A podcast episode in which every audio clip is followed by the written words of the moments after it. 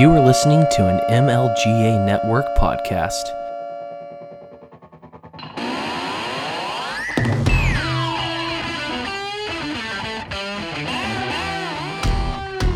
Welcome to Make Liberty Great Again, the best damn Liberty podcast that you've never heard of. I'll be your guide as we peer into the ridiculous reality that is our society and our government. Let's get to it. Welcome to Make Liberty Great Again. I'm your host, Cam Harless, and with me, as always, is Miss Kim Shang. And joining us this week, we have the based boomer, the anarchist grandpa, one of the most fun people to follow on Facebook, Mr. Mark Kreslins. How are you doing today? Well, great. What a great introduction. Thanks very much. Hi, Kim. How you doing? All right. Boy, I'm not. I'm, I'm a little bit speechless. How do I even follow that? That was amazing. Well, I am a. Uh, I am an okay boomer, and uh, and, and I appreciate the compliments there that uh, uh, and the opportunity to be on here and talk about what I think are we both agree are some, or all three of us agree are some very important and relevant topics for today. Uh, and and so I'm looking forward to having this conversation. Well, I'm, I'm thank you for coming on for sure. Um, what's funny is I've known your name and I've seen you on Facebook for a couple years now because we some of you swim in one of my circles. And and and also with your um, cover photo on Facebook being of the Me- with the Mises Institute in the back, it's just like Yes. you're my people. but that's what's funny is I only know you from Facebook. So like that's one of the bad things about my time now. I have four children. oh, I saw. I work I work full time from home. I do this podcast, I edit two others, and I the only person that I any podcast that I listen to regularly at all is Michael Malice's just because he's a joy to listen to. but other than that, I don't mhm. listen to anything. So it's it's going to be funny when I have people from other podcasts on because I'm going to be like, okay, so what do you do on your show? Because I've never listened to it. I know. And and this is a very interesting environment for me. I have a background in radio, but it was live call-in radio, both back in Maryland and then with a, friend of mine, Mike Church, on his network, the Crusade Channel, and that both were live. And so it's a for me, it's a bit of a transition to go from live radio with call-in uh, and into in long format radio. You know, you're covering 20 minute segments, then you got a 10 minute segment, then you got a 20 and a five. And so, you know, if you've got one of those shows where it's not going particularly well, you got to tough it through. you got you got to be able to hold attention for those 20 minutes. And and so this is a little bit interesting and and, and different. It's it's a similar uh, format to live radio, but it's different. These podcasts, and I've really grown to understand the power of them. And so I, I I appreciate what you guys are trying to do because I think my generation, the boomers are not going to listen to these, obviously. It's just not that demographic. But the Gen Xers and millennials, this is how you guys are getting your information and news now. And and so I applaud what you're trying to do here. And and, and I am really glad in that sense to be a boomer that can appreciate this this kind of um, uh, system and and be able to talk to your audience because you're really the audience I want to talk to on my Facebook page and in other places where I speak. I get after my generation uh, because my generation created a huge mess. But I really want to talk to your generation because you're the up and comers. That there was some recent data put out by um, the Census Bureau that said for in April of this year, uh, for the first time, baby boomers became the second largest demographic. And your generation, millennials, Cam, became the largest demographic in the United States right now by about 400,000 people. There are roughly 73.6 million millennials, and there are 76, um, 73.1 uh, million boomers. My generation is leaving the planet at about a rate of 4,200 people per day. So when you work the numbers, we are in this massive transition right now. And I mean massive transition as my generation doesn't hand off the baton to the Gen Xers because they're a pretty small generation, actually, demographically.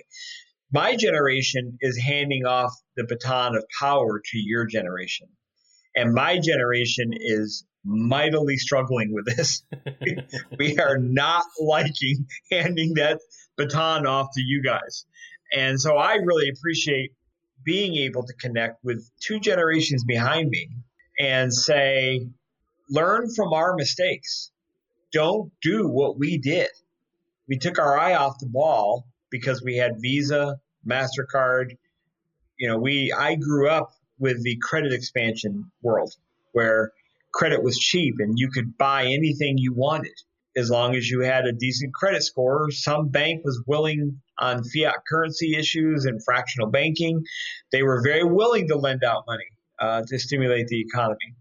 So I grew up in this credit expansion, but none of us saw what that was really going to do both to government and to society. We didn't, my generation didn't stop and say, I wonder if this has consequences.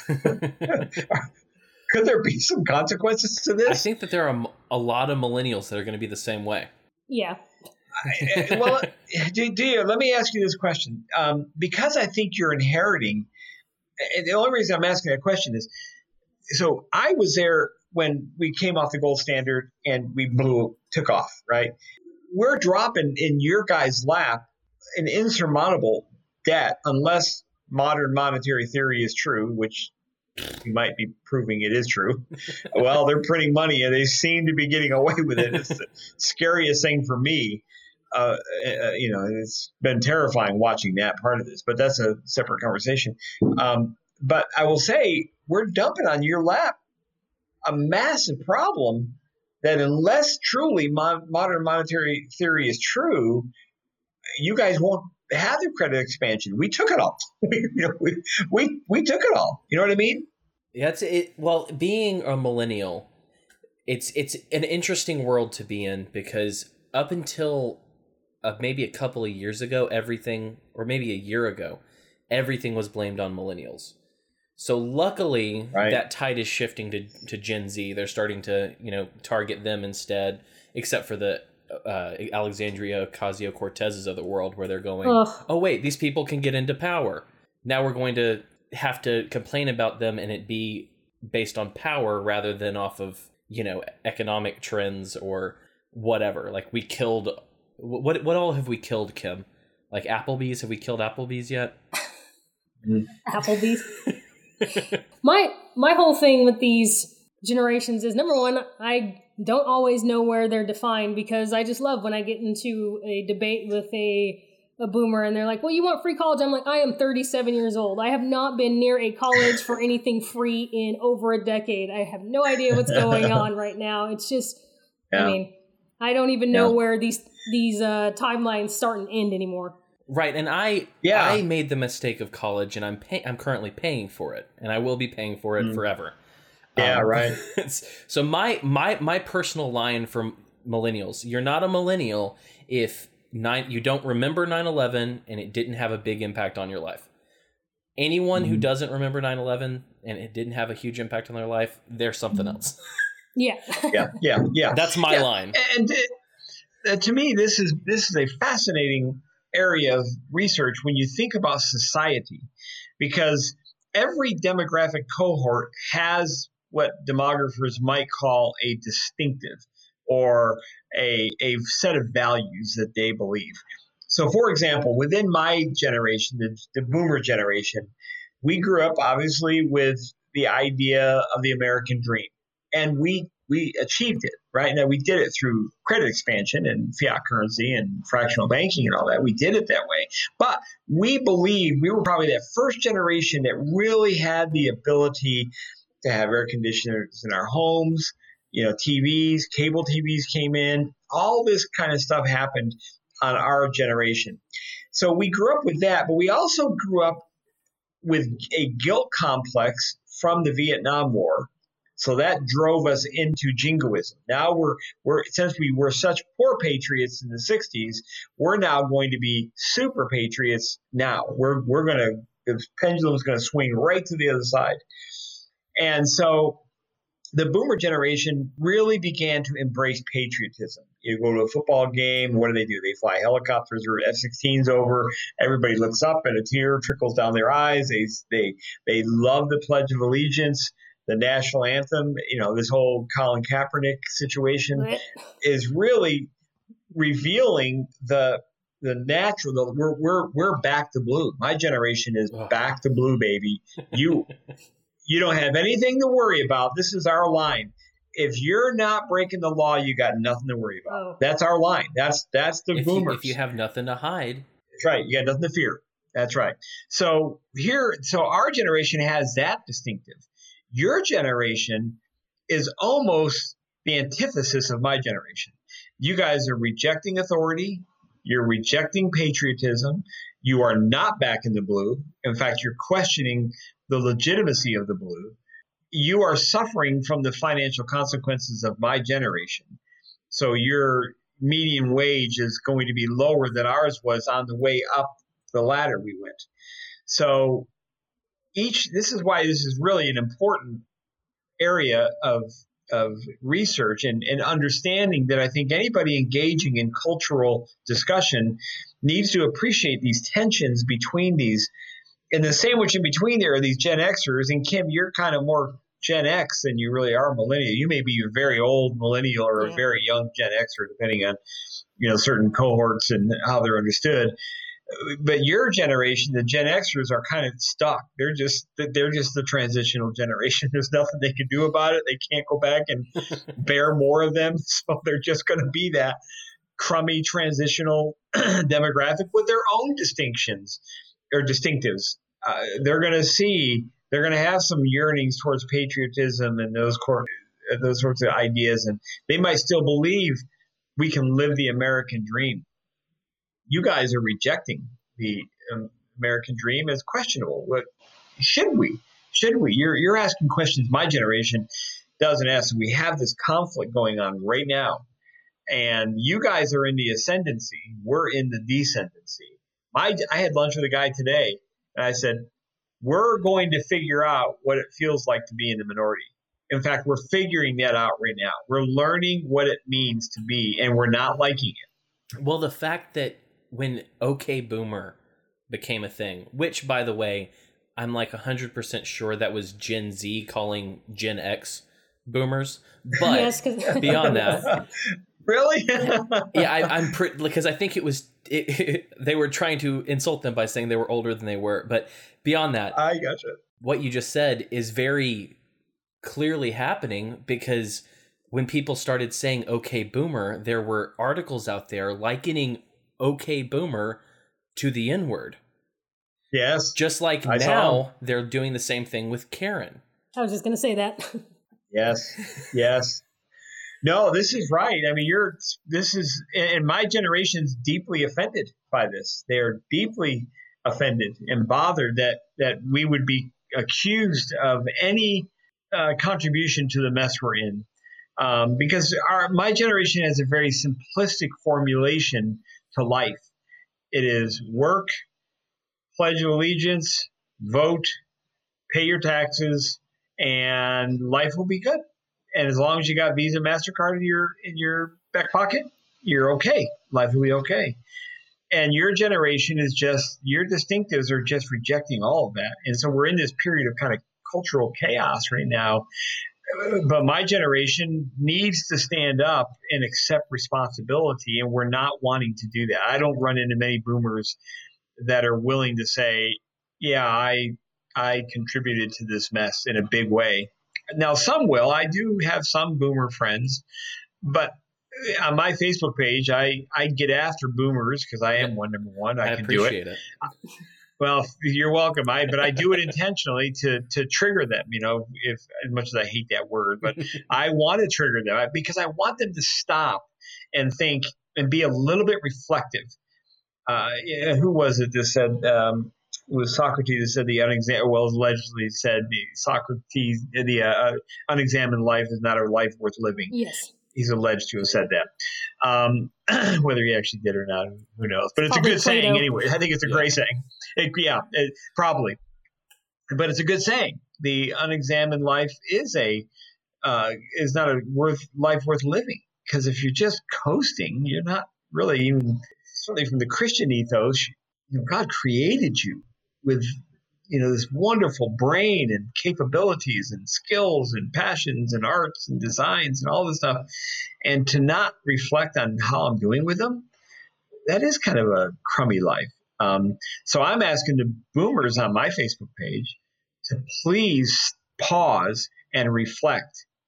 And to the degree you understand our contribution to your guys' future in a negative sense, I we then have a moral obligation. And from the Christian perspective, my perspective, we have a Christian obligation to repent and try to repair the damage we did with however many years we have left. I, I'm rounding third and headed for home. You guys are coming up on first base, and you haven't. You may have turned towards second, but I'm rounding third and coming for home.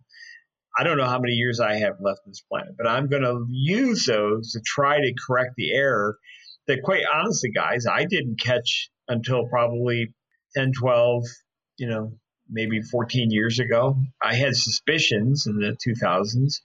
Something was wildly off, and my mind wasn't processing this right, but I couldn't figure it out. I just couldn't you know but i did.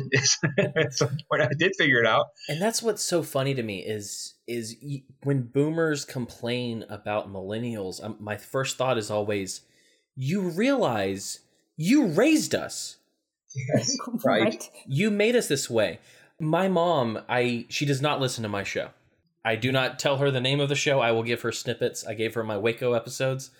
But beyond that uh, she doesn't listen to her, my show because she disagrees with me a lot or she thinks she does or she wants to. Mm. because you know i about 10 years ago was when i started going towards ron paul and liberty and all of that. And i mean i had knockout drag out fights with my dad about the war in iraq. oh boy. But mm.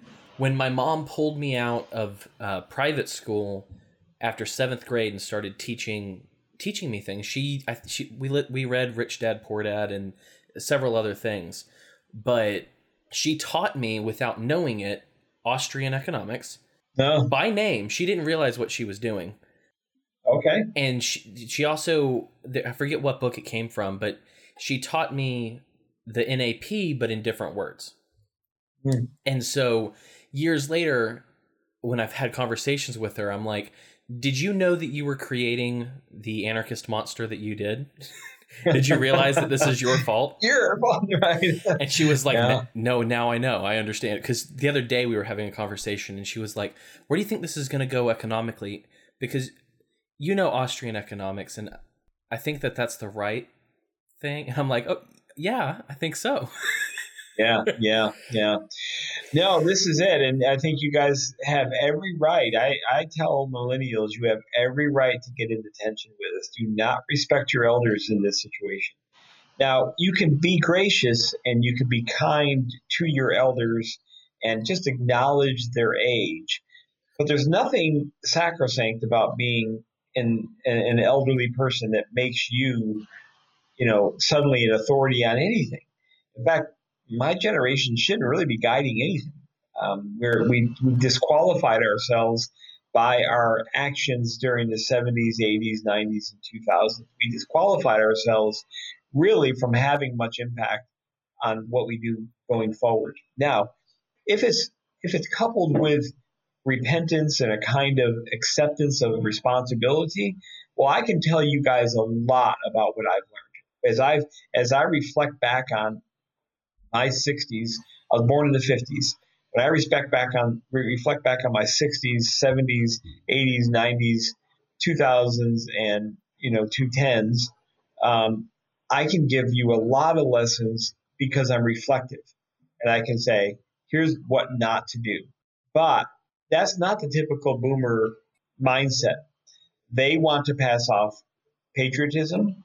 They want to pass off voting for Trump, voting GOP, they want to pass off moving whatever mountain you have to to get the car you want or the um, European vacation or whatever it is. You, you, you live the American dream. They want to hand off hegemony to um, your generation and say, well, no, America is the greatest country ever. Don't you know that?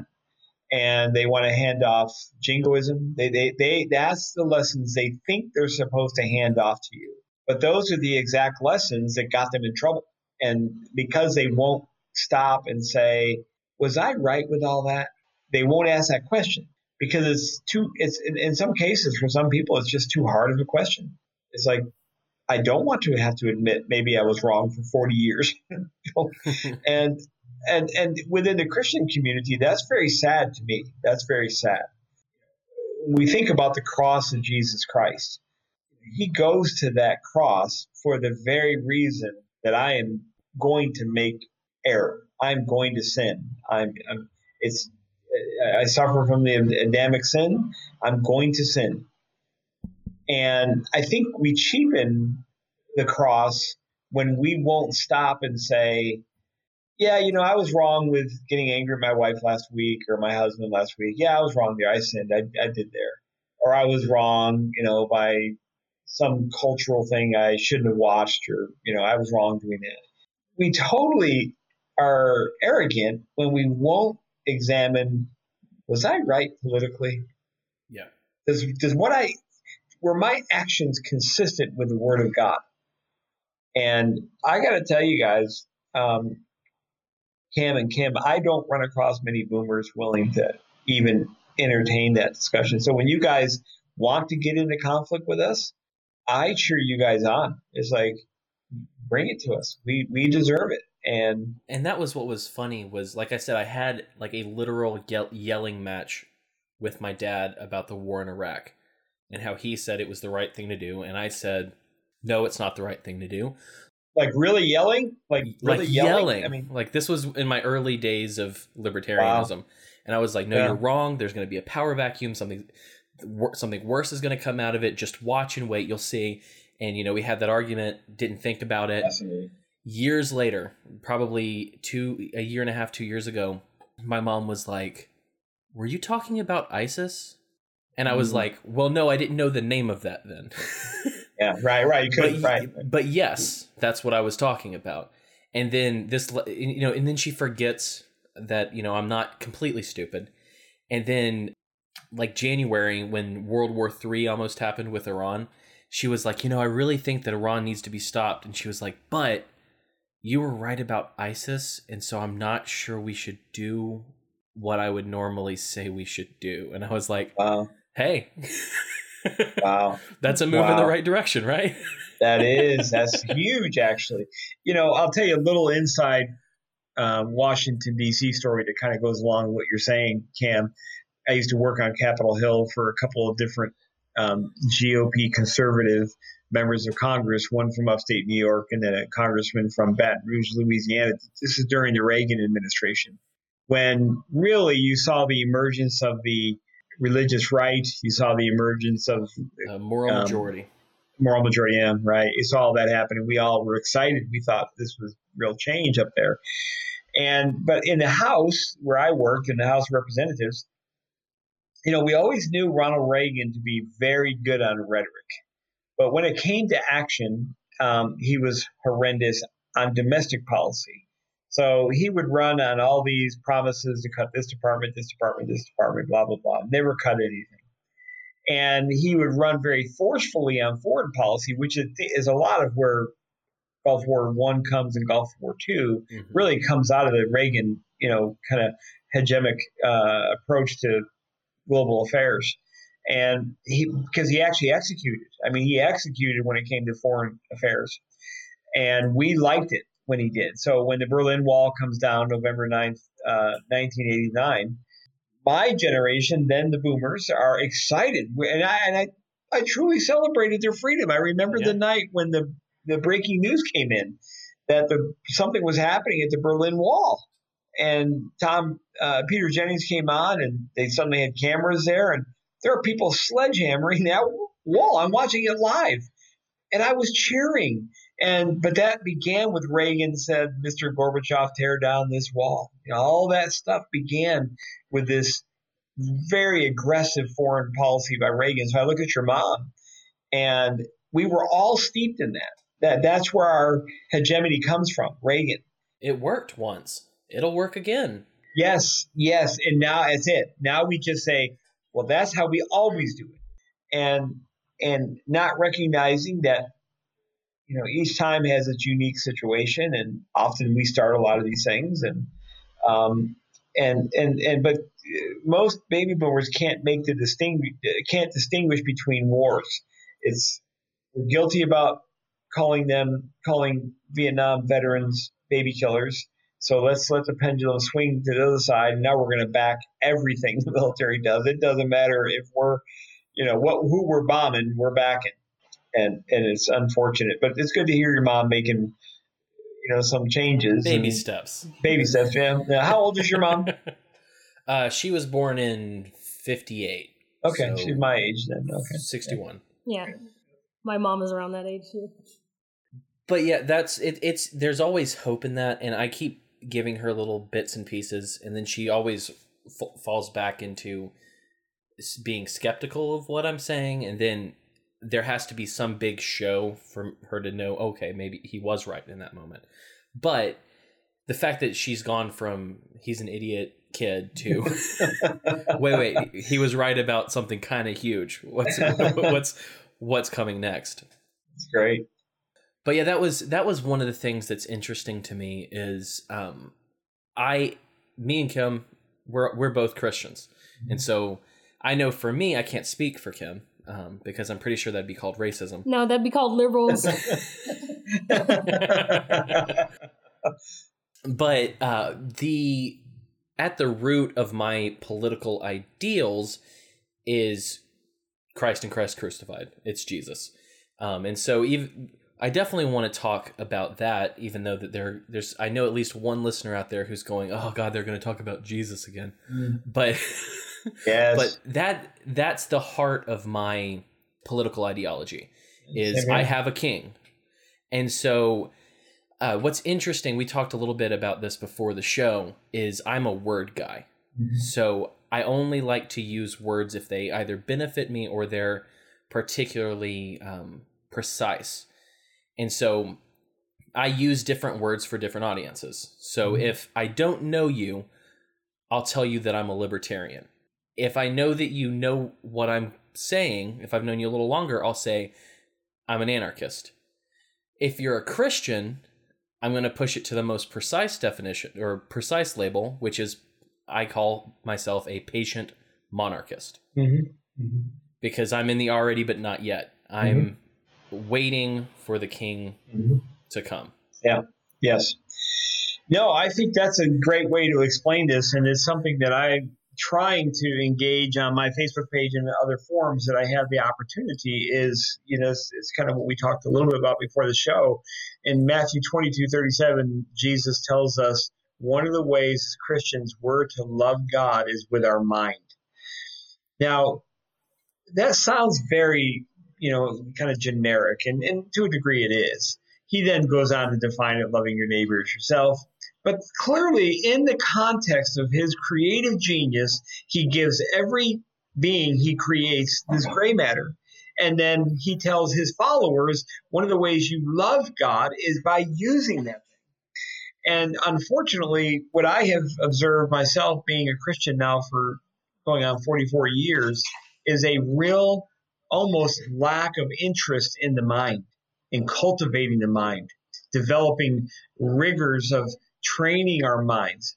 And that has proven to be a dismal, has created a dismal environment for the church in America today. And that's why I differentiate between what I call American Christians and biblical Christians, because there really is a, a distinction between the two both might be regenerated, and I and I emphasize the word might uh, because you, I can't know that for certain, anyways. I'm just a fallen man myself, but I can say when it comes to that passage of scripture, Jesus' words, those are his words. It's not the Apostle Paul. This is not James or Peter. This is not Luke. This is him saying, I my expectation is that you will love me with your mind. And because Christians typically, American Christians, reduce thinking down to platitudes, patronizing kind of comments and thoughts about people, they have a hard time on shows like yours coming on there and keeping up with the debate. They can't. They struggle with keeping up.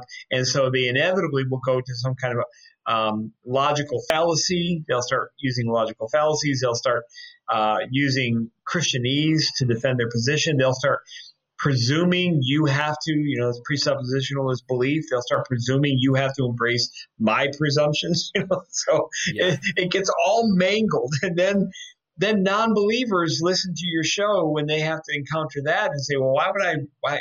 That's not that's not stimulating. That's that's, that's just argumentative. It's kind of goofy." I think that comes a lot from the fact that you know, and of course, I believe, and I'm pretty sure you two do that. Bible is the ultimate truth. Therefore, why would they have to think? Yeah. Why would they ever have to use their brains? Everything is in the in, in that book, and all they have to do is memorize it, and they're good. They don't have to think. But what they don't realize is that everything that they think is so deeply steeped in tradition, but they don't know it. Right. They don't know that there are things that they believe that they only believe because someone said it at one point, not because it's biblical. And so the last couple of years for me have been re examining all of the different pieces that Good. I missed or I was taught Good. incorrectly. One of the big ones for me was actually another argument with my dad um, mm-hmm. where he he was he, I, I forget exactly what the conversation was about, but he had more or less used the concept of all sins are equal mm. as a bludgeon against someone who was sinning. So mm. that what you're doing is just as bad as murder. Mm. And then I we had a big argument because I go, but wait, Jesus said that he who brought me to you is guilty of the greater sin. Mm-hmm. Mm-hmm. So clearly there are greater sins and there are lesser sins. Yes. Because Jesus didn't mince words. And so that really started me, that realization started me on a path. And right now, where I am, I've rethought hell in some to some extent and haven't f- fully finished that examination. But right now, I'm coming to terms with the fact that I am steeped in tradition, and a lot of times tradition can be wrong, or mm-hmm. we're misreading tradition and why sure. people said the things that they did. And right now I'm spending a lot of time trying to understand the ancient Near East mindset. Mm-hmm. Good. Good. Understand the Second Temple, where these people, the people who were around Jesus, how they thought about the Bible. Good for you, man. Good for you. Yes, we have to. I mean, we are not. We are so in Second Timothy two fifteen. Paul's writing to the Timothy who's in Ephesus, and he's giving him his final instructions of what it means to lead this church. And one of the calls he says is to make sure you're handling the word of God rightly. Now, that was to them, obviously, the Bible, the New Testament's not assembled at this point, right? This is 64 yeah. AD. So he's talking about the revelation of God through the Old Testament. Make sure we handle it rightly. And this gets transitioned from that point forward to us. We have to handle God's word rightly. We can't misuse it for our own ambitions. And yet, what do we see in the Word of Faith movement? A total bastardization of his of his word. What do we see in political Christian political activism? A bringing forth idolatry. Idolatry. We bring forth Second Chronicles seven fourteen. If my people who are called by my name will uh, uh, humble themselves, turn from their sin, I will hear them and heal their land. That's a historical particularity to Israel, not America. Yeah. Not America. For I know the plans I have for you, declares yes, the Lord. Exactly. Plans to prosper you and not to harm you. Plans to give you hope in the future. That yeah. was to the exiles. So they're in they're in captivity, right? and, and I think I think, oh my word, but I cannot tell you tomorrow, this Sunday, how many pastors in the United States are going to share Second Chronicles seven fourteen and obliterate what it means. And then they're the people in the pews are going to get all teary eyed. And they're going to pray, Oh God, we repent. May non Christians repent for their sins so you'll heal our land. So you'll heal our land. And I think you're going to, so right now, not even close, Christians are the, based on George Barna's data points, evangelical born again Christians are an absolutely minuscule minority in the country. And I'm talking minuscule maybe upwards of 16 million. That's it. Because we don't do a good job of sharing the gospel. I mean, we, just we don't. You know, it's And, and and to my reformed brothers, brothers and sisters, that's why it's easy to be reformed because you just don't have to. so now I don't want to get any hate mail or anything. I, I often tell my reformed brothers and sisters, here I'm not reformed. I'm out trying to persuade people to faith in Christ. They're out trying to find the elect, and and I, yeah. I, I get it. so, but nevertheless, oh, you, you are in safe company oh, right yes. now. Oh, good. Oh, okay. Very safe. Okay, good. Good. Well, I didn't know. I didn't know. So I, I always try to walk gently with this. Well, what's funny is my beard tells people that I'm a Calvinist. Yes, that's what I thought. But I'm not. that's exactly what I thought. Ryan, the one of the guys who does the other show, is a, he's actually a um, Mennonite pastor. Oh, cool. And he he said when I first met him online that I had sent him something making fun of Calvinism, and he thought because of my beard that I was actually showing him something that I thought was good that a Calvinist said. and I was like, oh, no, no, no, no, no. oh, that is fantastic. That is fantastic. I had never come to that conclusion about beards at all. you did. You didn't, huh? Because that's kind of the new cool thing out there in millennial uh, reform circles is they're all growing these, you know. Yeah, but you have to also notice the long hair. I did. That tells you that that I was raised by uh, hippies that came out of the Jesus movement. So. I just thought you really liked grunge music. I don't, I don't. I don't hate it, but right now I'm on an outlaw country kick. So. Oh, very cool. I get you on that. I, I can dig that. So I look at this and I say, you know, so what, what are remedies to this? It's easy. The easiest thing to do is to identify the problem. Now, yeah. now you have to at some point turn to say, well, okay, I'm, I'm just going to be exasperated if I, you know, just identify the problem. How do we fix this thing? And is it even fixable? You know, these are these are the kind of questions I think that your generation really has to grapple with, and my generation needs to support your generation rather than trying to tell you what you're supposed to do, stand up and say the pledge, rather than trying to compel you to do what we did because it worked out so well for us. Oh, heck, we only murdered 63 million babies. Yeah, we're really successful. Uh, rather than our arrogance coming and saying, you guys do what we did, we need to come and say, we didn't do the right thing. How can we help you guys? What can we do now to help you guys fix the mess we created? Now, granted, that sounds very opportunistic to me. I get to live the life, and now here I am, you know, rounding third, headed for home, and I get to say, "Oh, let me help you guys." You know, it, it, and there's a degree of opportunism there.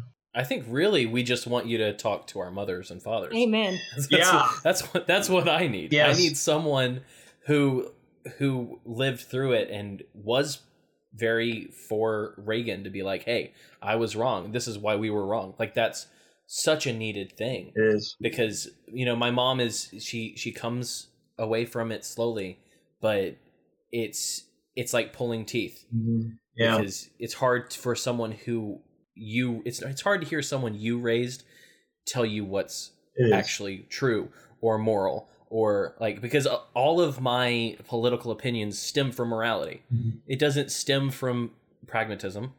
It doesn't stem from what works or the ends justify the means or any of that. It stems from is this moral? And so it's hard. That's a hard argument to make from someone who bore the moral majority, mm-hmm. who thinks, oh, well, you know, we were the people who brought in morality back into the White House mm-hmm. when you can't. There's no bringing morality into the White House. No, no. I feel like it's inherently immoral. yes, yes, it is. Yes, that's exactly right. And, and, this is why I threw in finally. You know, I, I had I had my own kind of progression I had to work through with this because I come from the the long I mean the Cannon House office building. I'm in the I'm in the the bowel of the beast, if you will. I'm I'm there. I'm I'm running with all the big names you could possibly imagine. I had my wall full of pictures of Trent Lott and Ronald Reagan and Newt. George Bush, Newt. I had everybody up there. And I'm conversing with these people. I'm I'm engaging with them. And I'm in the it's gravitational. My my meg, my own megalomania totally kicked in. It's like, wow, I'm here. I have arrived. I'm a Christian in Washington D.C.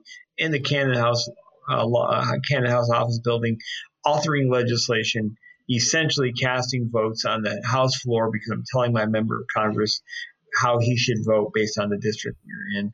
I'm doing all these things. And I come from there to where now I'm an anarchist. And I yeah. source my anarchy in a Christian ethos. So I, I'm making the argument that this is the natural position for Christians. Well, I have to fight through with my generation, I have to fight through jingoism and hegemony, political dominance or a sense of political superiority, and a misunderstanding of God's word. So you know, it's like yeah. with my generation, it's super hard because there hasn't been a lot of critical thinking. People are just taking what their patriot pastor says from the pulpit as the word of God because it goes back, honestly, uh, Cam, it goes back to what we were talking about earlier. Ecclesiology matters much more than we think it matters because there's a kind of a quid pro quo that happens in the average church.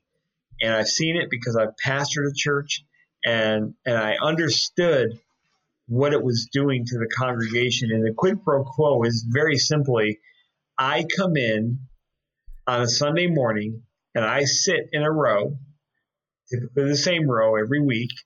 I greet the same group of people that I'm with, that I see. I sit there and I look up at a stage, and up on that stage is a centerpiece item. It's called the pulpit and there's a man that comes out nowadays. When I was growing up, they came out in suits. Nowadays, it's all the cool grunge look, and they gotta come out with their long mm-hmm. beards. And they gotta wear their pullovers, and I'm gonna listen to him talk for 45 minutes, and and but there's been subtle messages throughout my life that say there is something supernatural that happens on that stage and God's word is communicated to you and your job is to listen and to receive his word. Now, there's all this kind of mystical side to our Sunday mornings that we don't really want to deal with. Because when you go back to the first century church, guess what? There aren't any. There aren't any PowerPoint projectors. There's no pulpit. There's no stages. They're meeting like I meet with our church in a home when we share food together and we sometimes have nothing better to do than to talk about what we're thinking about that day. And and it's extremely informal and a kind of a uh, community, a real strong sense of community in our church.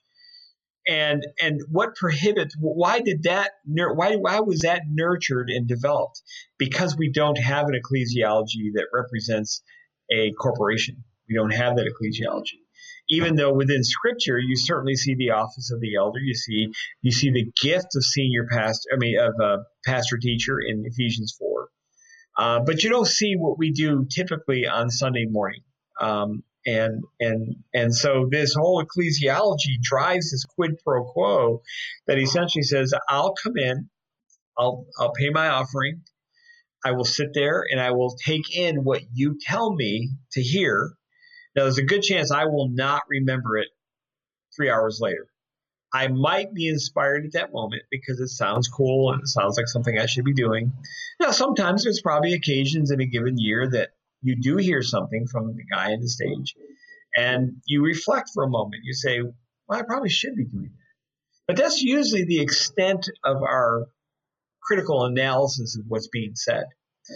And so our, our whole ecclesiology produces experiential Christianity, which is the antithesis of Matthew 22 37, where we're told to love God with our minds. So the average congregant doesn't have a clue about exegesis, does not have a clue. Yeah. What you just said a moment ago, Cam, about you're trying to understand that time frame, um, that that uh, uh, culture so that you can better understand God's word. The average Christian wouldn't have a clue how to do that. They wouldn't even think to do that. Think about this. When did when did little numbers show up next to our sentences in the Bible? Obviously they weren't written that way. Yeah. Around 1550, a monk a monk put them there to try to organize scripture. It's not inherently a wrong thing. But what does it cause the average Christian to do when they're reading the Bible? They take those little numbered sentences. They lose the narrative. The context is gone. They lose it. They lose the context. That's right. They read them as propositional statements. Statement A out of context is equal to statement F four pages later. They're propositional standalone statements. When, of course, I tell my church all the time, I say, listen, imagine you're in the kitchen in Philippi and you get a letter from Paul. How are you going to read that? Are you going to take it and write little? I'm just going to pick a random sentence. Exactly, exactly. right in the middle of exactly, it. exactly. And, and, then have a. I'm just going to go uh, point a finger and find out where I read it. And then I'm going to build a 45 minute sermon with a PowerPoint and you know some other guy saying something about this verse uh, from the 1500s. You know, and and and then we wonder why Christians are duped by the David Bartons into believing America's a Christian nation, or that God supernaturally, divinely ordained America, or the Constitution, wink, wink, is probably divine because they were all Christians, weren't they? No, they weren't. Um, so this, but, but but this is why my generation is so hard to reach because they've been fed this, and they actually think it's true. You know, they won't examine I wonder if the East River ever fogs over at all, except for that one night when uh, the uh, George Washington's army was stuck up on Brooklyn Heights and they were getting ready to get rolled by the British, and suddenly east fog runs rolls in on the river, and they're able to to escape at night. Well, to the Christian narrative believer, that's God, except that fogs roll in on the East River on occasion. Do I know it was providence? Maybe it was providence. Am I going to stand up on stage and say there's evidence that God created this country right there? There's evidence because the East River rolled in, or the fog rolled in on the East River. So it's this kind of stuff that's my generation, Cam and Kim. You guys think about your parents. It's that's what we were taught. That's the stuff we got taught from the pulpit. Well, and it's coming from the generation that I'm part of from my my parents where I grew up in church. Whoever married church and state the way the right does, because there's a different church and state on the left, which sure I'd love is. to talk about. Sure. Well, it's it's the social gospel social that comes gospel. from Woodrow Wilson. That's right. No, that yeah. Um, but like the the marriage of it is so disgusting to me because Good. let me tell you, the first time, it, it, way before Ron Paul, way before libertarianism or anarchy or any of that, I was riding in the car, probably 13, 14 years old, with my mom, and we were listening to um, WDJC, the Christian station in Birmingham, Alabama, and they had their little ad break, and they go, WDJC, your God and country station. and I had this moment as a 13 or 14 year old boy going, why would they put those two things on the same You're line? No kidding. Wow. There is no way those things are equal.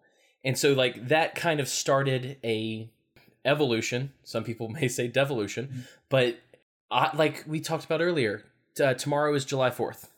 Will I be going if it was open, mind you, would I be going to church in a regular big church on July 5th? No because I can't tell you how offensive it was to me at 18 or 19 when I'm sitting in church on some national holiday, who knows, Memorial Day or Labor Day or whatever, where the the music pastor gets up and starts singing the battle hymn of the republic. Mm-hmm. I know. Like I know. To me that is just pure heresy. It is. It because is. I mean that's a I mean that song is so eschatological. Like it's it's a new eschatology with the state as the union as yeah. God's boot. Yes. And it's like I hear all of this stuff and I can't I can't do it. No, I can't either. When I when I see a a flag, an American flag in church, I want to bounce. Mm-hmm. If I see an American flag on the outside above a Christian flag, which I think is kind of a silly thing anyway, but if you're going to have a Christian flag that shows Jesus, and you have the American flag above it, what are you doing? Yeah. If you have the flag in there at all, It's just, yeah, I mean, right, right, right. I mean, that's bad enough. But I mean, if you're going to do it outside and have a Christian flag too, that bad boy better be at the very top. Mm-hmm. Yeah. Yeah. No. Hey guys, yeah, I'm, this warms my heart. You know, this is why I said earlier I like talking to you guys. I really do because my conversations with you your generation are so much easier than mine. Now, I that, that doesn't mean I'm giving up on my generation. I'm going to continue to hammer away. I'll, I'll do some kind of boomer post tomorrow and get people angry at me. they, they, they get very angry at me. I got based boomer post. that's right, exactly. I'm going to do that. Um, and so I look at that and I think I'm, I'm not going to give up on these guys I, because I do actually have some boomer friends that have followed my role and uh, my uh, route, and they've rejected this. They they are actually taking steps to fix it, and unfortunately, it's a small number. It's not a huge number, um, but. I'm going to continue to agitate with my generation, but I really like talking to your generation because number one, you guys now have power. You don't maybe don't know that yet, but you do have power. You've got political power. And my hope is that your generation will tear down all of the immoral, God hating edifices that are in this country, and we'll, we'll tear them down. And starting with the Washington Monument, starting with the Lincoln Memorial, the White House, the Capitol, the, the Supreme Court, it. take it all down. It is a horrible, horrible, horrible structure of government. It could not I don't think I could have designed a worse, more easy to co-opt and corrupt form of government than what we have. Not not to mention just the like how do you look at the Lincoln Memorial and not see an idol? I know. How do you hear stories about uh, cutting down the cherry tree or not being able to lie or this, that, or the other and not go, this is a mythology? This is a created thing to make people think a certain way. And it disgusts me. Earlier, you were saying that your generation, you have to deal with um, more or less the moral majority, American dream. Whereas my generation, it's a mixture of things because they like to make millennials out to be kind of just one simple thing. Like we are all the same. And, mm-hmm. But yeah you've got the progressive progressivism, which is a fundamentalist religion that stems from you know the social gospel yeah. and Woodrow Wilson. Sure. You've got nihilism coming out of our butts. Yes. And then you have us little small people who are anarchists, which makes you think we're probably nihilists, but in fact, we're the most hopeful and we're the most optimistic group because we're going realistically, we're never going to see statelessness yeah. in our lifetimes. Yeah realistically, I'm never going to see the morality of the individual in voluntarism. I'm not going to see it. I, I. Why do you say I that? Have, I recognize why, that. Why do you say that? Because the well, because the cathedral does its job very well. Yeah. The cathedral being the government, the uh, academia, the universities, and the corporate media. My generation, with how big we are, you know, since the boomers, we've had more indoctrination per capita than any generation I think before us. And that that indoctrination has come from the left. It's come from the Marxist universities. I, I'm I'm not saying I'm saying if we were to get that at all, it would. It, it's possible. I'm just saying the outlook as it stands right now isn't going to happen. However, I can't lose hope. Right. And my job as an individualist, as a Christian, is to make myself free and if I can lead by example and some other people will follow me, by all means. But I have to start with making myself free. Here's what's gotten me a little bit more hopeful than perhaps you are at this point. And, and it goes back to a conversation we had earlier about the intellectual dark web. You know, these guys are wrestling fundamentally with ideas of organization. And with blockchain blockchain technology out there, with you know a, a real advance of the internet, the decentralization of everything, ideas that are emerging yeah. right now. I'm not convinced. I, I honestly think Washington D is incredibly weak right now. They they are more weak than I've ever seen them, and and capable of collapse at this stage of the game. So I I, look at this and I say, all right, here's the thing you have going in you for in your generation that you guys have not fully tapped into yet because you don't see yourselves as the power brokers you are yet. You still look north to us and say, well, that's our wise old elders up there. We're supposed to respect them. And also, Kim and I and my group, there, there are plenty of us out there, but we're still an extreme minority, especially when it comes to rejecting the state completely. I mean, the Libertarian Party tries to use the political system and change it from the yeah, inside. it's, it's a horrible way. Why would you do that? Yeah. Like I, I, there are a lot of people I respect who are trying to change the Libertarian Party from the inside, and I'm like, quit wasting your time. Yes. What you're doing by talking, what you're doing by making content, by making art or whatever, is far more advantageous than the freaking Libertarian Party. I'm not gonna vote for Jo Jorgensen. No. No, no chance. No chance. I'm not. I'm no sure chance. she's a robot. She's she's got to be a robot.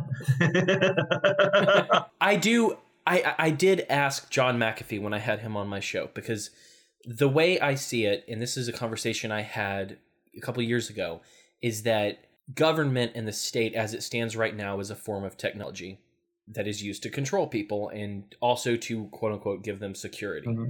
and quote unquote freedom but it's an old technology. Mm-hmm. It can't keep up with our current technological advances. Decentralized internet is going to be something someday. Yes. We're not there yet. Yes. But that's going to, the corporate press, the universities, the government cannot keep up with technology, and technology is going to be what frees us. Yes. That's always yes. been my stance. Yeah, I totally agree. Totally agree. But I do, I, I'm not a pessimist, but it does seem like if things go the way they are, insofar as the current zeitgeist. The BLM, who like we talked about before the show, are brilliant in their marketing, bringing in all this Marxism and big government, and yet people are saying they hate the government at the same time. Makes no sense. Yeah. But if there's not a change in culture, if there's not a change in how we interact and if we don't take over culture in some way mm-hmm. if we don't create something good I don't see it because even if the technology is there, if if me and Kim, if you, if my Tom Woods, Jeff Deist, if we're not jumping on board and making good stuff, the technology is not going to matter. Someone's going to use it to their advantage. So, you know, a lot of this comes down to Saul Alinsky's uh, rules for radicals. So, rule 13 is you have to pick a target, you have to freeze it, you have to personalize it and then you can you can agitate with it. Let's just use that word because I can't think yeah. of the word. So, but you have to go through that that process. You got to pick the target first, then you've got to freeze it in people's minds, then you've got to personalize it to them so that then you can agitate hmm. against it. This is where we are always lacking strategically. And I, I, in my book Exit, I write about this. I see an exception though, and you just you just led me to the exception by saying that the corporate press. Mm-hmm more people are being red pilled right now on the corporate press and how they act, their malfeasance, their depravity mm-hmm. than ever before. But do you think that's going to hold? Yeah, I don't think it's going to hold. I think that it depends on what because I don't think Trump's way of talking about it holds. Yeah, I agree. Yeah. However, with social media, with Covington Catholic, with mm-hmm. um, what's that guy's name? The Supreme Court justice. I always forget his name. Uh, which one? Uh, uh Kavanaugh. Kavanaugh. Brett Kavanaugh. Brett Kavanaugh. The left's attack on him and how like all of this stuff has red pilled a lot of people. So it's when people stop seeing it as fake news is the enemy of the people, but rather the whole corporate news paradigm is factual but not truthful, is an agent of indoctrination. I think that it can continue. But right now they're dying. Which is good. So here's the key, and this is what I write about in the book we've got to be equally, we, we got to be smarter than the neo Marxists. And we actually can be, and we can be much more effective. But it begins with almost a, a, a very simplistic equation that I use a lot to describe to people what needs to happen next. We, so far, on an average election cycle and, a, and an average cultural cycle, the average person is offered vanilla Republican, vanilla Democrat, and vanilla with sprinkles on top libertarian. Ugh. But they're going to get vanilla ice cream. They're going to get vanilla ice cream. They don't know what chocolate is because nobody has been able to pull together the resources, the financial resources to say there's chocolate. The minute we pull together $100 million and somebody decides they're going to bring about cultural revolution, when you've had 232 years of only vanilla, the minute chocolate shows up, people are going to say, I want that. Now, it has to be well explained and well articulated and well designed, but anarchy is the easiest message to we're, we're, anarchists already. This is what gets people down here in Oklahoma so upset when I say these things. You're already an anarchist. No, I'm not. I'm a conservative Republican. I'm voting for Trump. No, your day is already filled with voluntary interactions, and none of them happen. None of them happen because of government. In fact, the only person that's going to screw with your day on an average day is government. They're the only ones. Now, that's chocolate. Chocolate is government is evil. It is evil. And you know what? Nobody argues with me on that. I don't, when I use the IRS, I, I often, in some of my presentations, I'll say at one point in my presentation, I'll say, how many of you go to the U.S. mailbox, pull out a letter, and on the blazing across the very top are the initials IRS. How many of you get that letter and get down on your knees and say, "Thank you, God, I heard from my government today"? Nope. Nobody does. When Trump did, when the Trump bucks came and they sent a letter yeah. from the IRS explaining yeah. them, I didn't know that was coming, Oof. and I about Scared died yes. when I saw IRS. Yes. Same. But the, I think you're right. I think that right now is the perfect soil to start giving out some chocolate ice cream. It is because That's what you're doing. Because look at defund the police. Look at all of these ideas that are ours that have been bastardized by uh-huh. these people. But piggyback. But this is the perfect soil for, and I'm calling out any libertarians, anarchists out there that would like to offer a service and make some money. Go into your neighborhood and say, "Hey, I'm I'll offer private security for this entire neighborhood.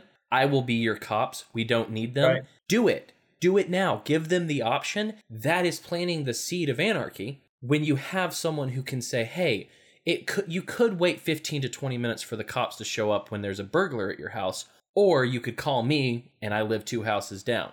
That was the conversation I had with my mom last that made her go, "Okay, wait, maybe defund the police isn't as bad of an idea as I thought." I love your mom. I want to meet her because I told her, well, she's well, she's still fighting it, but it was it was okay. one of those things where she you could see it in her eye when I said, "Would you rather have a security guard that you see every day in your neighborhood that can be there within 30 seconds to 2 minutes if something happens at your house, or would you rather wait 15 or 20 minutes for cops who will be too late to help you?" And she had that little glimmer in her eye.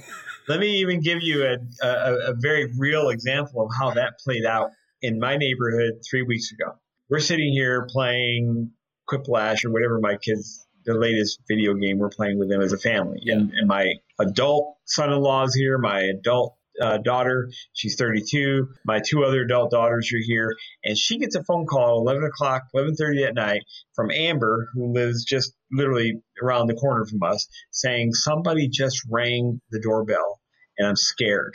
Well, my daughters, who are well trained, myself and my son-in-law, we all got I got my SIG 40. We all got there in under 30 seconds, right? And so in 30 seconds, we are there to defend this friend of ours. Now, there happened to not be anybody there, but between my daughters and my son in law and myself, if any aggressor had come, he would not have fared well that night. He would not have fared no. well. And I thought, that's anarchy. This it's it's yep. one step even farther away from the private cops. It is I'm your neighbor. I love you. Yeah. You knew to call Mark and Jennifer and Caitlin and Natalie and John. Somehow we had developed such a friendship with her. She knew they can help me and they're going to come. Yeah. And we did. Yeah. And that's, I, I made that point to, uh, the other day on a, on a post where someone was asking, well, what could be the thing? And I said, arm all of the citizens in a neighborhood. That, that. But an- another example, one day I was riding my motorcycle down the interstate in Birmingham and the throttle cable snapped. And so I luckily was able to stop in the middle of a fork in on the interstate and my phone was dead. And I sat there and I was just stuck and on my on my own and I was going I was praying and I didn't pray God send a cop that can help me. I didn't pray God send send a wrecker. I said God let someone who's in a motorcycle club see me on the side of the road. Whether or not that motorcycle club was full of good people, they saw a brother when they saw a brother. Mm-hmm. And so I kid you not, five minutes later, a, a member of the Pistoleros Motorcycle Club pulled up in his truck. He and I picked my bike up, put it in his truck. He drove me home and unloaded my That's my bike my beautiful, house. man. That's beautiful. That is anarchy. Yes, it is. That's beautiful. I love. I'm telling you, if if it, here's what's going to happen. Eventually, the billionaires are out there. They're going to figure out my Gulfstream 20 can't get me anywhere because there's no other safe place to go, or things are increasingly degrading in Singapore, or these other places they think they're going. They ain't going to Hong Kong anymore.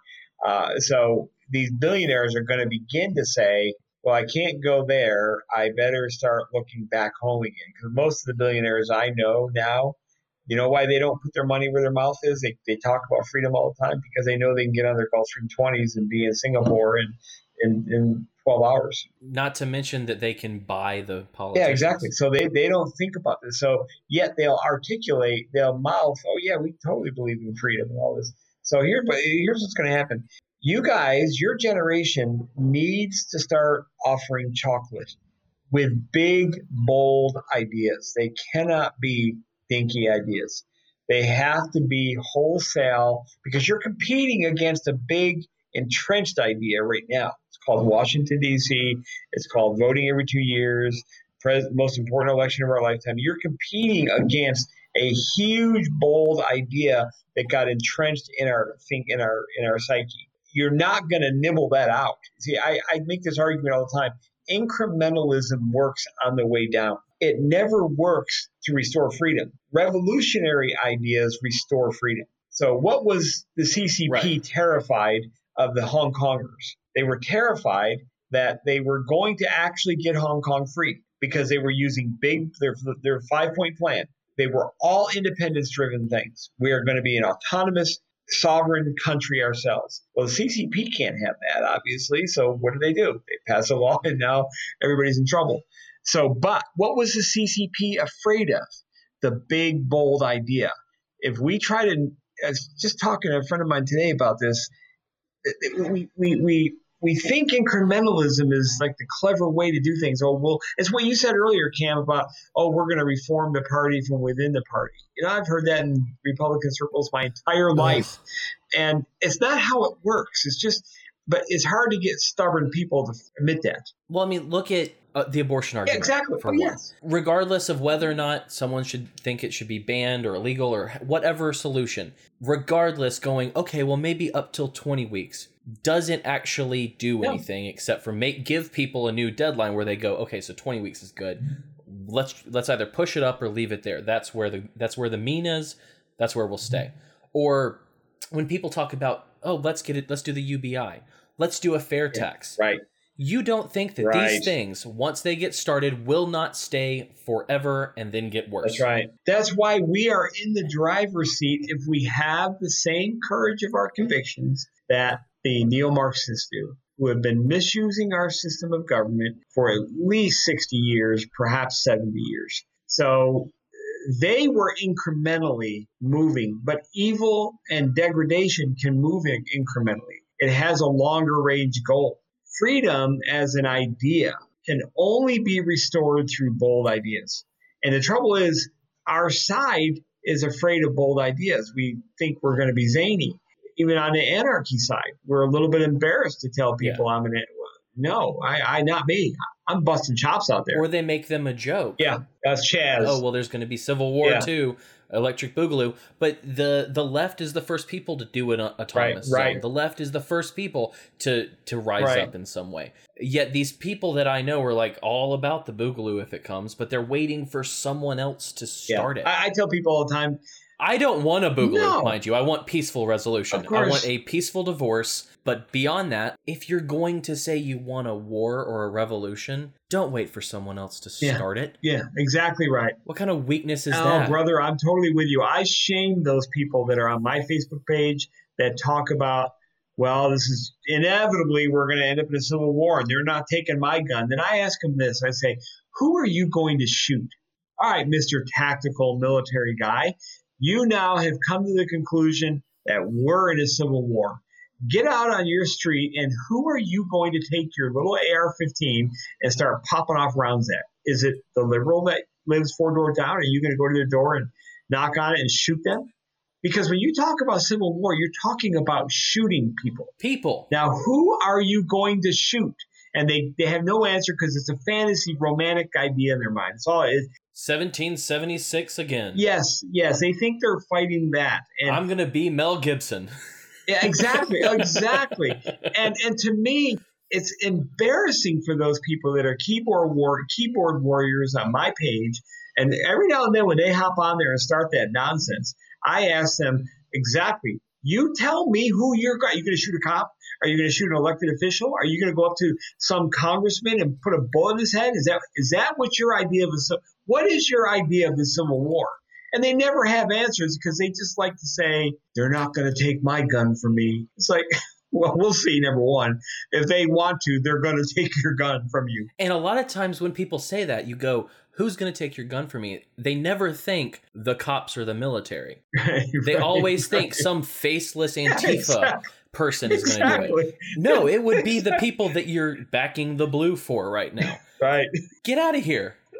Get out of here with that. So, so I am, you know, my page is a very active page, as you know. Yeah, I like to lob little bombs on there I every do. now I, and then. I, I like it. I love it. I love it because I ad, I started the morning with a particular audience that I'm going to try to agitate against. Now, I, it's funny. A, a quick story. I had a woman call me who was kind of moving through the epiphany that she needed to have about Washington D.C. and the GOP and government and all that. And she sent me a message one day, and she said, I'm having real trust issues with you. I don't know her from Adam. I mean, she's just somebody I met. And she goes, I'm having real trust issues with you. Would you mind if we talked for a minute? So I said, sure, give me a call. So we got on the phone. And, and of course, I'm, I'm on the phone the way you and I are talking, and Kim, you and I are talking with her. You know, I'm just having this kind of diplomatic, gracious, fun conversation. And, she, and automatically her defenses come down. Because on my page, I look like I'm going to tear your head off. I, I, but I do that purposely. I purposely do that to provoke a reaction. Yeah. Because if she hadn't called me, we'd have never been able to conclude some of the ideas she was struggling with. And now on her page, she's me on her page in her community. and I love it. I watch her stuff and it's like, ah, oh, go get them. This is great, man. This is fantastic. This is what you need to be doing. And honestly, Cam, this is what we all need to be doing. Yeah. My tact is slightly different because I'm since I'm a millennial, I I respond and act with irony, with satire or mockery of the system mm-hmm. because that's what people of my generation respond to. Yeah. Because mm-hmm. because we've seen it. The only person that I would have been like, yes, I'll support that came up in the Libertarian Party this last time was Vermin Supreme.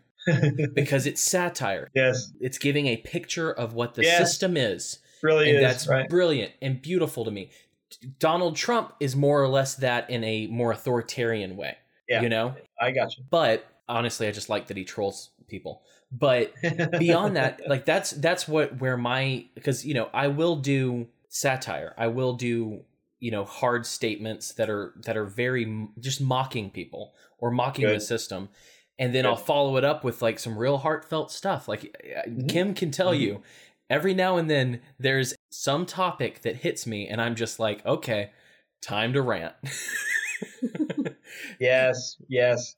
Time to get passionate. I think that's the methodology. I think we have to totally obliterate, mock, ridicule, scorn. In fact, one of I think rule five of Alinsky's rule is to constantly and incessantly mock the status quo. I have a dear friend of mine that's a uh, professor of uh, emeritus of philosophy at Emory University. He and I talk about these issues all the time. And he's a brilliant scholar. And he says there's two things that must happen before there's sweeping societal change. And you see them evident in every sweeping societal change. One is anger, and one is delegitimizing the existing power structure. It, oh, if you can't it, do those two oh, things, it's my you favorite can't thing. win. Well, and that's the thing. Like Donald Trump, I'm not a fan of most of what he's done. But looking at that man with his hair and his trolling and his fourth grade vocabulary, delegitimizing the office of the president and making people yes. go, yes. should this person really be sending us to war? Is yes. so beautiful. Yes, it is. And it's it's it's not that I love Trump. It's that oh my god, these people are starting to see how ridiculous this structure is. Yes, that's it. That's it. So I, view my job, and I do this every day of the week, seven days a week, 365 days a year. Is I'm trying to either anger people or I'm trying to delegitimize the existing system. I I don't care actually about current news events at all because they're immaterial to me because my objective is to delegitimize the existing power structure in people's minds and then anger them for being such dupes their whole lives of believing all this nonsense that led to this. Now, I have taken my page from, you know, a couple hundred followers up to 5,000, nearly 5,000 Facebook friends. And I'm getting ready now to go and do what you guys are doing, but daily agitating and insisting and delegitimizing this nonsense because I've done this study.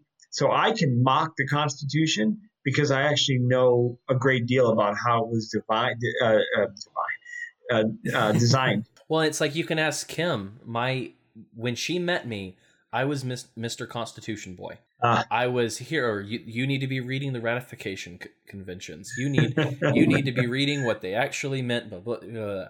And now I'm like, you need to start wiping your butt with it, and immediately because yes. this this thing is what led us to where we are today, and it's hard to go from those two different things.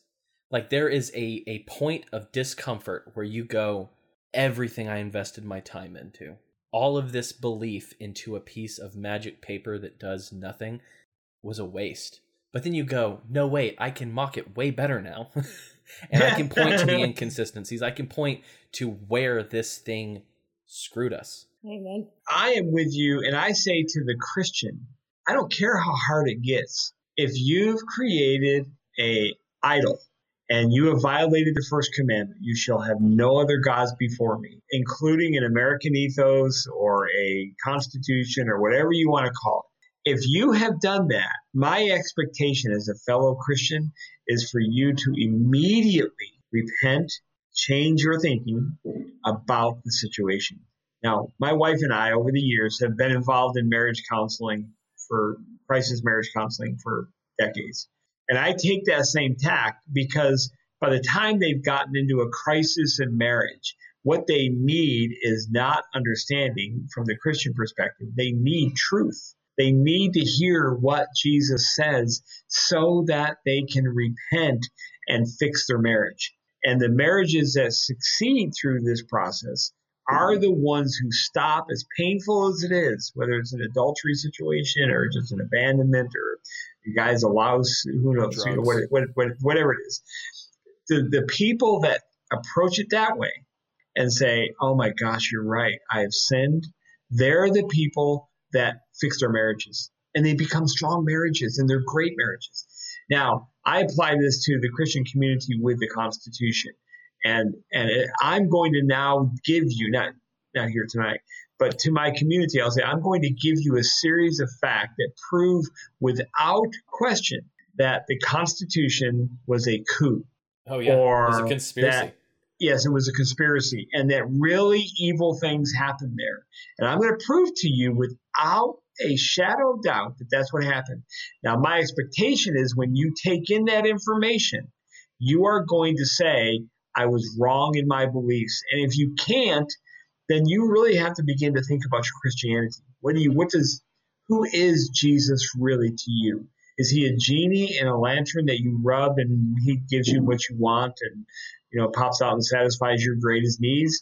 Or is he the God of the universe or is who he crawled on a cross, right, and crawled on that cross for you? Who is he? Who is this Jesus that you claim you're following? So I raise the standard very high for them when it comes to Americanism. I've uh sorry, I'm very ill at this moment, so there have been a lot uh, of points I want to bring up, but my head hurts. But uh, um, no. I've come from I think my experience is similar and different to both of you guys because like obviously not a surprise, black, lesbian, obviously came from the Democratic side. Mm-hmm. And of course your mindset then is that the Constitution is a living document and it has to be because it was made by a bunch of racist people And then I come over to becoming a libertarian, have my eyes open, and then I become a constitutional conservative. And I'm all about that, learning that in the originalist sense, and then finding out that it's garbage. was quite that was quite a uh, that was a it was really weird. well, and it's like piggybacking off what you were saying. When when I found out that the American flag was an idol to me, being raised in I, I came to the conclusion, you know, being raised as a Reagan Republican with the mom that that cried when she heard the national anthem or yelled real loud when they said under God in the pledge. I realized it was an idol in my life. And I don't know if I should share this to the masses because hmm. I don't I don't want to get too deplatformed. But Yeah, right, right. when there is an idol, I remember the story of Gideon, who took the hammer to the idols at night. and for me, hate me if you'd like, turn off the show, don't come back if it offends you that, that much. But for me, as a Christian, the American flag was an idol. And so one night in the dark by myself, I had a little tiny American flag and I destroyed the idol. Good. And and from I've been free of that idol ever since.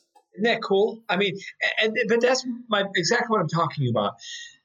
When we, know, I have a saying that I've kind of lived my life on, and it's really silly and goofy and it's short. It just says it's okay to be wrong. It's not okay to stay wrong. So that has served me well for 61 years of my life. Now, that doesn't mean that every time I figure out that I'm wrong, that I'm Mr. Perfect and I don't stay wrong because I'm, I'm a sinner like everybody else is. I, I, I make grave errors. You could ask my, my kids today; they would tell you one today that I made. um, so I don't, I don't, but it's a philosophy that governs my overall behavior and thinking patterns. It's okay to be wrong. Kim, right to your point, it's okay to be wrong, but when you find out you're wrong, you don't stay wrong. You, you, and the trouble is with so many people because of stubbornness and pride and and their own ambitions and things like that, they'll stay wrong. They'll just stay wrong. It's like, okay, well, well, in Christians, I don't have a lot of patience in a political sense because there's real consequences to this. In marriage counseling, my wife and I have done, we don't have a lot of patience for people who are just going to stay stubborn because there's a lot at stake here. There's kids, there's you know family unity, there's a testimony and witness of Christianity to the, to a lost world.